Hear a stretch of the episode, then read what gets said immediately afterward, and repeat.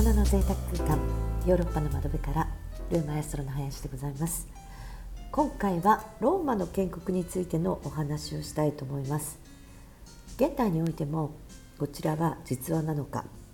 神話なのかの真偽ははっきり分かっていませんがイタリアにいらっしゃったらご覧になるかと思いますのでここでぜひ紹介したいと思います。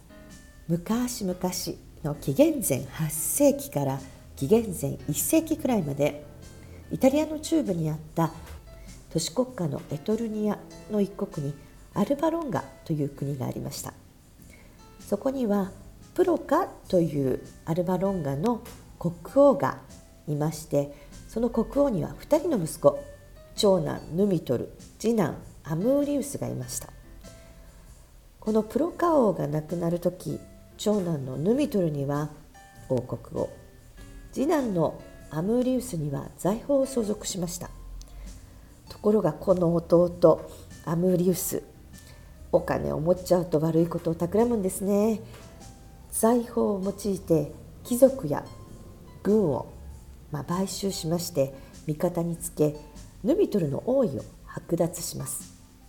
さらにですねヌミトルには娘がいたんですけれども娘のレアを巫女にするんです。当時まあおそらく今もそうなのかもしれないんですが巫女の結婚は認められておらず当然ながら家族を持つことも子供を持つことも許されなかったためアムーリウスはこれによってヌミトルの、まあ、血縁関係が途絶えることを狙ったんです。ところがこれも神話あるあるですがある日この巫女を見初める人物がいるんです。それが軍神のマールスです。巫女の沐浴中にマールスが襲ったという説もあるんですが巫女のレアが神であれば交わっても問題ないと考えたとも言われていましていずれにしてもレアは妊娠して双子の男の子ロームルスとレムスを出産するんです。それを知った叔父のアームリウスは激怒します。そりゃそうですよね。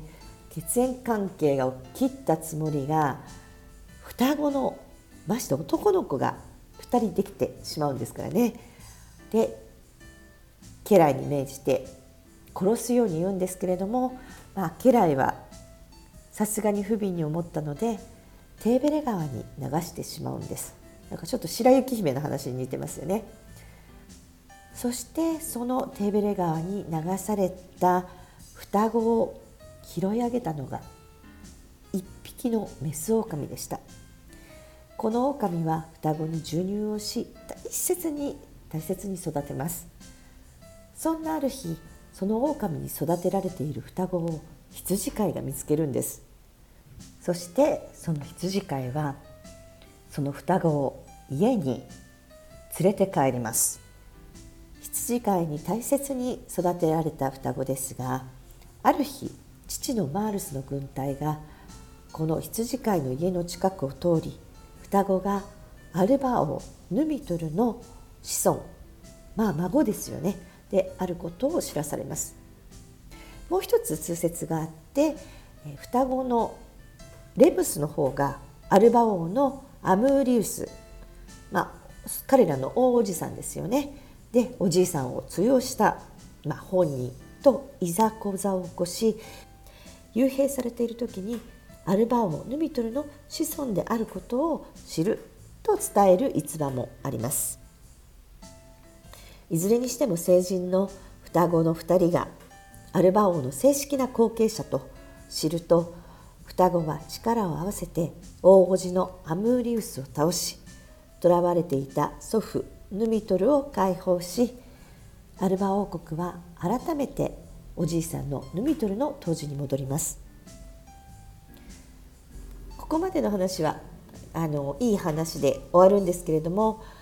人間本当に古代から悲しさがですねこの双子このあと兄弟でも骨肉の争いをすることになってしまうんです。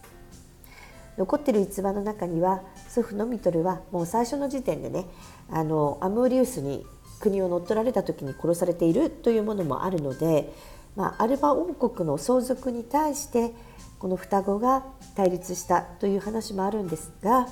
先にもお伝えしたように祖父のヌミトルは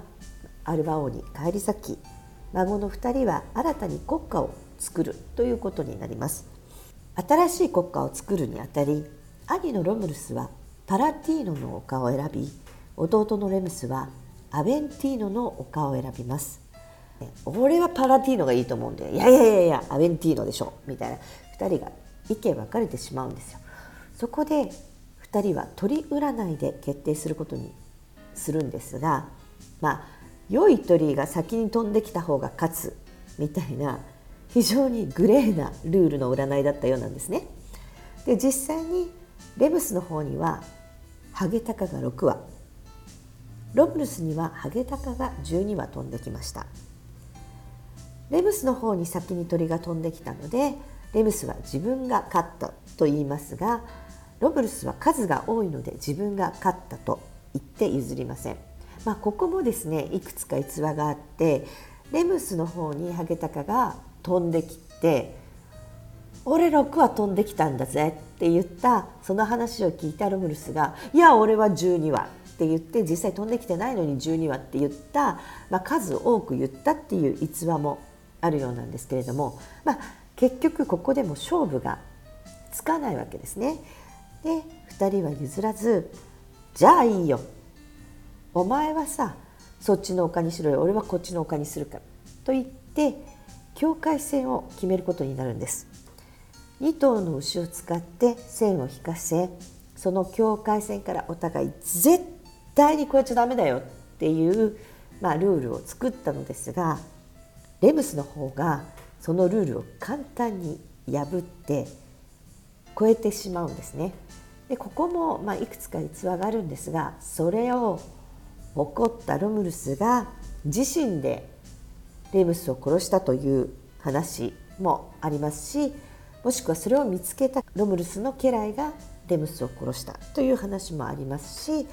まあ、レムスとロムルスの家来が戦闘でぶつかってレムスが死んでしまったっていうのもいくつか逸話があります。まあ、いずれにしてもその境界線をめぐって弟、まあ、双子の弟の方のレムスが亡くなってしまうんですね。その境界線が後のローマの境界線となりその上に民衆が壁を作ったとされておりロムルスの名前からローマという都市が作られたという伝説です。まあ、最初にお話ししたようにこの説は実際にあった話か神話かまだはっきりと分かっていませんが西暦2007年もう最近ですねあのロムルスとレムルスの話から比べたらもう本当に最近なんですけれどもこのロムルスとレムルスが育てられた狼の穴が見つかったというニュースがイタリアを賑わせました。がこの真偽のほども現在分かってないんですけれどもこの神話伝説であろうが、まあ、真実であろうがイタリア人は小さい頃からこの話に慣れ親しんできているのも事実で教科書などにも取り上げられています。ローマの町にはねいくつかこのお話を象徴する狼から授乳を受けている双子の像を見つけることもできます。1960年ローマオリンピックのエンブレムとポスターの両方に使用されましたしローマのサッカークラブエースローマのエンブレムはまさに狼が授乳している双子の兄弟の絵になっています。そしてさらにこのローマ建国のお話を派生したお話があるんですね戦死してしまったレムスですがレムスにも2人息子がいました、ね、その息子も双子という説があるんですけれどもセニウスとアスキウスという双子がいたんですけれどもその双子はですね、えー、お父さんの、ま、双子のお兄さんロムルスから逃れ北へ逃げるんです。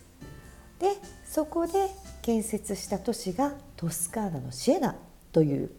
ふうに言われています。そのシエナはセニウスが語源となってシエナという名称がついたそうです。実際シエナの町にも狼が双子に授乳する銅像や絵などを見ることができます。今日ご紹介した内容はブログやインスタグラムなどで詳細の情報やお写真を公開しております。ぜひそちらもご覧くださいそれでは次回もお楽しみにお元気でお過ごしください。